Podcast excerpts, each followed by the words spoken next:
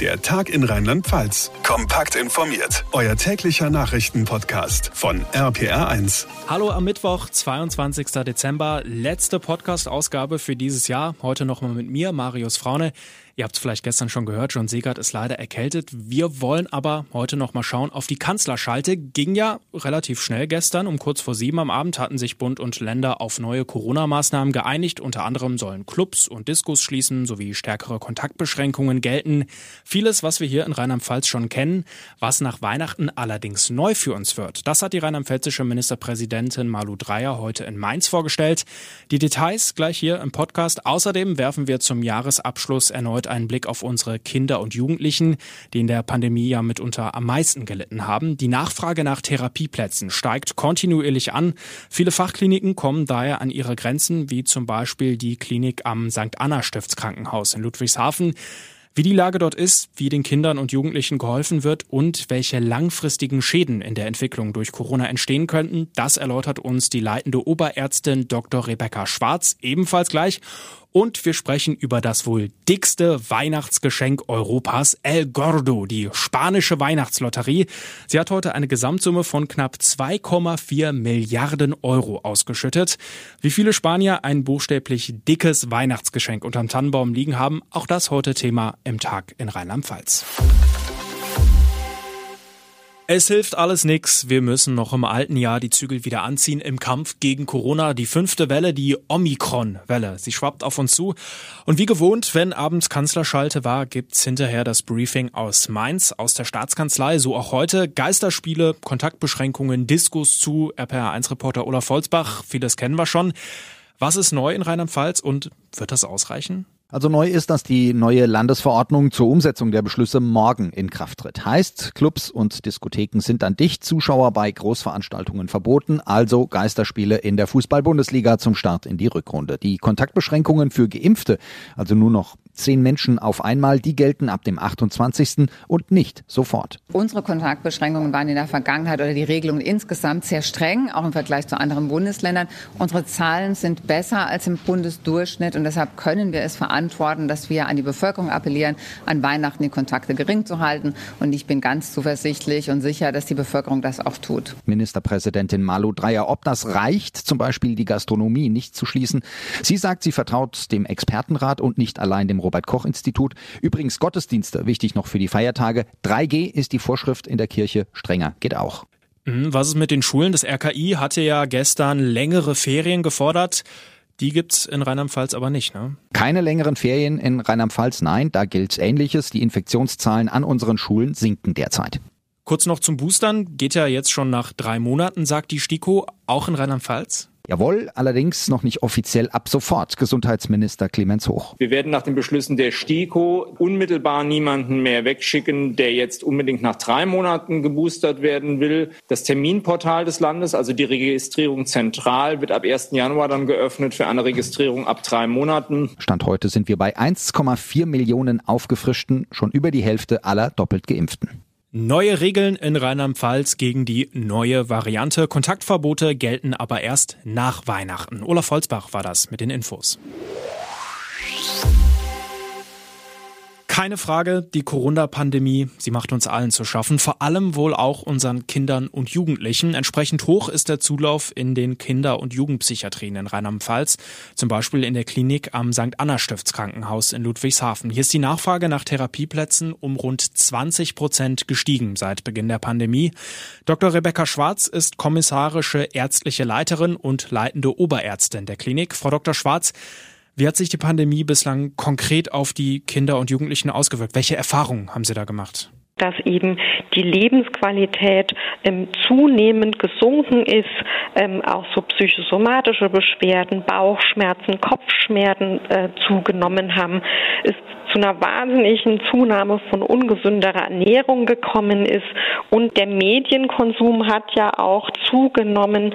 Da ist vieles, was gerade Kinder eben konsumieren, gar nicht altersentsprechend. Gibt es denn große Unterschiede zwischen Kindern und Jugendlichen aus einem Elternhaus, das sich intensiv kümmert und einem anderen, bei denen die Eltern nicht so hinten dran sind?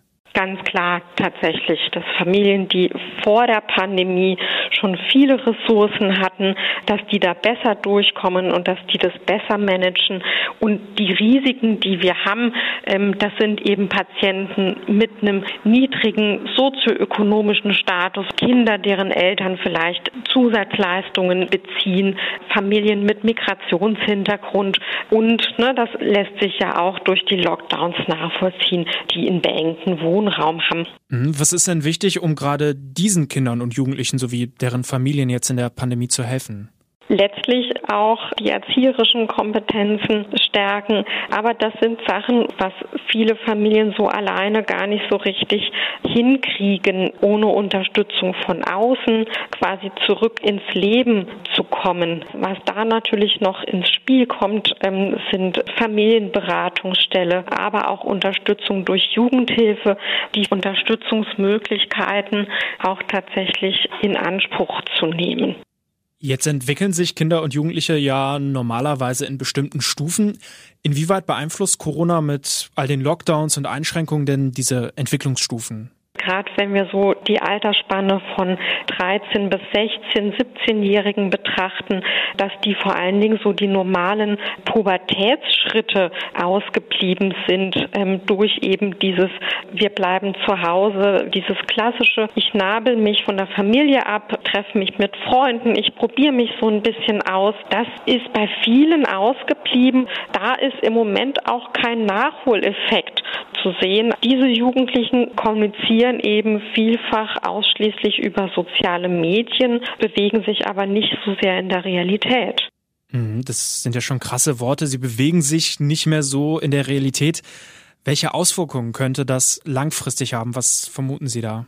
Ganz schwierig tatsächlich, was es für langfristige Auswirkungen haben wird. Da mag ich auch tatsächlich noch gar keine so richtige Prognose geben, ähm, was wir so jetzt über den gesamten Verlauf ähm, sehen, dass wir eine Zunahme von Patientinnen haben, die eine Magersucht entwickelt haben. Und das setzt sich so auch jetzt über die letzten eben ein Dreivierteljahre fort. Mehr Patientinnen mit Magersucht. Welchen Zusammenhang sehen Sie da zur Pandemie und zu den Lockdowns? So ab dem Zeitpunkt, wo die Schulen geschlossen wurden, dann haben die sich teilweise noch verabschiedet mit, ach, jetzt müssen wir aufpassen, dass wir nicht mit vielen Kilos mehr aus dem Lockdown rauskommen. Und dann haben diese ja sehr perfektionistischen Jugendlichen, die ja eine große Bestätigung auch durch Schule und gute Noten gezogen haben, so eine Art Ersatz dafür gesucht, durch Gewicht abnehmen. Und dann sind viele in eine ganz klassische Magersucht reingerutscht. Was erwarten Sie? Was vermuten Sie? Wie wird sich der Bedarf in Zukunft weiterentwickeln? Der Bedarf wird nicht weniger werden, muss man ganz klar sagen, sondern eher das Gegenteil. Und dann ist es natürlich auch schwierig, damit zurechtzukommen, dass wir keine ganz akute Hilfe leisten können, sondern eben es zu längeren Wartezeiten dann kommt. Dr. Rebecca Schwarz von der Kinder- und Jugendpsychiatrie am St. Anna Stiftskrankenhaus in Ludwigshafen. Vielen Dank.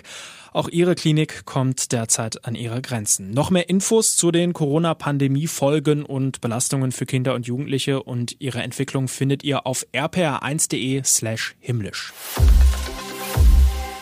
Zwei Tage noch bis Heiligabend bei eisigen Temperaturen. Spätestens seit dieser Woche ist es amtlich. Es ist Winter.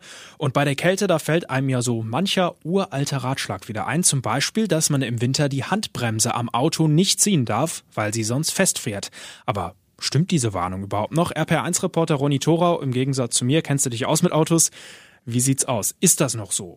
Also für manche Autos immer noch ja. Das Problem ist folgendes, bei Minusgraden gefriert ja Wasser und bei Trommelbremsen in älteren Autos, da können dann kleine Wassertropfen zwischen Bremsbelag und Bremsscheibe geraten und da anfrieren. Und wenn man dann losfährt, merkt man erstmal einen Widerstand und die Bremse kann beschädigt werden. Bei solchen Autos mit Trommelbremse gilt also weiter nicht die Handbremse ziehen, sondern einen Gang einlegen. Und bei deutlichem Gefälle lieber auch noch das Auto gegen Wegrollen sichern, also zum Beispiel so Keile unter die Räder legen. Okay, und bei neueren Autos, da darf man die Handbremse also auch bei Minusgraden ziehen. Im Prinzip ja, deren Bremsteile sind nämlich besser isoliert, deshalb bildet sich da weniger Kondenswasser. Die Einfriergefahr ist dann geringer. Aber wenn man sein neues Auto länger in die deutliche Minusgradkälte stellen will, dann ist Vorsicht, also eher doch keine Handbremse ziehen, auch nicht falsch. Und Experten empfehlen sogar automatische Feststellbremsen vielleicht doch eventuell zu deaktivieren, wenn das Auto länger draußen steht. Da lohnt ein Blick ins Bordbuch ob der Autohersteller das empfiehlt und wie das dann geht. Also bei längerer Zeit unter 0 Grad sollte man nach wie vor nicht die Handbremse ziehen, sondern den Gang einlegen und das Auto absichern, dass es nicht wegrollt. Die Infos von Ronny Thorau. Danke dir. So, zum Abschluss wollen auch wir natürlich über Weihnachten reden, beziehungsweise über Weihnachtsgeschenke. Ich hoffe, ihr habt sie alle schon beisammen, aber egal, was es auch wird, ob Socken, neues Smartphone, neuer Flat TV, egal, alles nichts gegen das, was einige Menschen in Spanien unterm Tannenbaum liegen haben werden. Die können sich nämlich über ein buchstäblich richtig dickes Geschenk freuen. In Spanien ist heute nämlich die Weihnachtslotterie El Gordo ausgeschüttet worden, übersetzt der Dicke. Das ist die älteste Tombola der Welt mit einer über 200 Jahre alten Tradition. Und es ging heute um nicht weniger als um, Achtung, 2,4 Milliarden Euro. RPR1-Reporterin Julia Macher für uns in Madrid. Das ganze Geld ist ja über alle Regionen des Landes verteilt worden. Auch wenn die Chancen auf den dicken Hauptpreis statistisch nur bei 0,001 Prozent liegen, fiebern natürlich alle bei der Erziehung mit und die Bilder von den jubelnden Andalusiern und den Bewohnern des baskischen Baracaldo, die sich über die ersten Millionen freuen, beflügeln die Hoffnung. Zwei Milliarden 408 Millionen Euro werden heute in Spanien verteilt. Das entschädigt für einiges, was das zweite Pandemiejahr so mitgebracht hat. Die Kinder, die die Lottozahlen und Losnummern singen, die dürfen das heute wieder vor Publikum tun und sogar auf den Mund-Nasenschutz verzichten. Schließlich soll man ja jede Zahl gut verstehen können. Das wäre praktisch, wenn man schon mal Millionär wird, dass man das auch mitbekommt. Danke, Julia Macher nach Madrid. Und das war der Tag in Rheinland-Pfalz für heute und auch für dieses Jahr. Wenn ihr zwischen den Jahren ein bisschen Luft habt, dann könnt ihr sehr gerne mal in eine unserer Spezialausgaben reinhören, zum Beispiel zum Pro und Contra der Corona-Impfpflicht. Diese Folge haben schon viele tausend Menschen gehört und ist nach wie vor sehr aktuell. Scrollt einfach mal durch die Folgenübersicht und schaut, was euch anspricht. Außerdem wäre es toll, wenn ihr uns eine kurze Bewertung hinterlassen würdet, zum Beispiel bei Apple Podcast. Ich bin Marius Fraune, bedanke mich ganz herzlich für eure Aufmerksamkeit und euer Interesse. Am 3. Januar gibt's dann die nächste Ausgabe unseres Info-Podcasts. Dann begrüßt euch hier wieder mein Kollege John Segert. Ich wünsche euch jetzt ein schönes Weihnachtsfest, paar besinnliche Feiertage und einen guten Rutsch ins neue Jahr. Macht's gut, bleibt gesund. Der Tag in Rheinland-Pfalz, das Infomagazin, täglich auch bei RPR1. Jetzt abonnieren.